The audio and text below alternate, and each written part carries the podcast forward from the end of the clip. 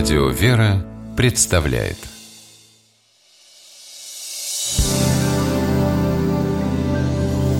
Первый источник Маша, почему ты дома? Не гуляешь? Выходной же Может, завтра А почему не сегодня? Ты занята? Я готовлюсь к контрольной Не хочу провалиться и потом лить слезы Ну, Это ответственно Ты, кстати, знаешь, откуда это выражение «лить слезы»? Выражение «лить слезы» происходит из Библии. Оно означает горько и безудержно плакать. Например, в Псалтире, в 118-м псалме, его автор с горьким сожалением оплакивает заблудших людей, которым неведомо исполнение повелений Божьих. «Время Господу действовать, закон Твой разорили. Из глаз моих текут потоки вод от того, что не хранят закона Твоего».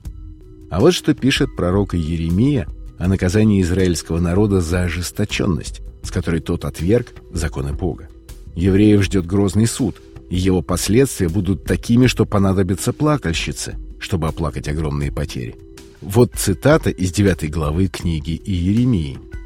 «Так говорит Господь Саваоф, подумайте и позовите плакальщиц, чтобы они пришли. Пошлите за искусницами в этом деле, чтобы они пришли.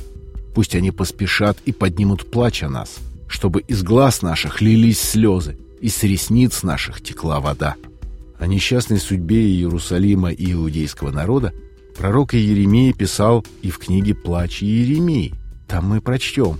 «Как одиноко сидит город некогда многолюдный. Он стал как вдова, горько плачет он ночью, и слезы его на ланитах его. Нет у него утешителей из всех любивших его.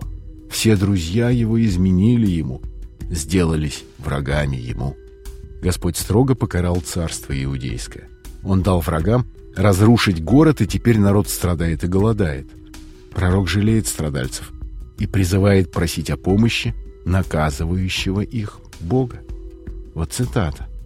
«Сердце их выпиет Господу, стена щери Сиона.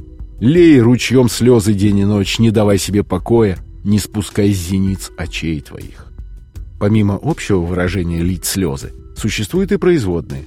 Среди них лить слезы в три ручья, лить потоки слез, проливать слезы. Все они описывают чьи-то страдания и переживания.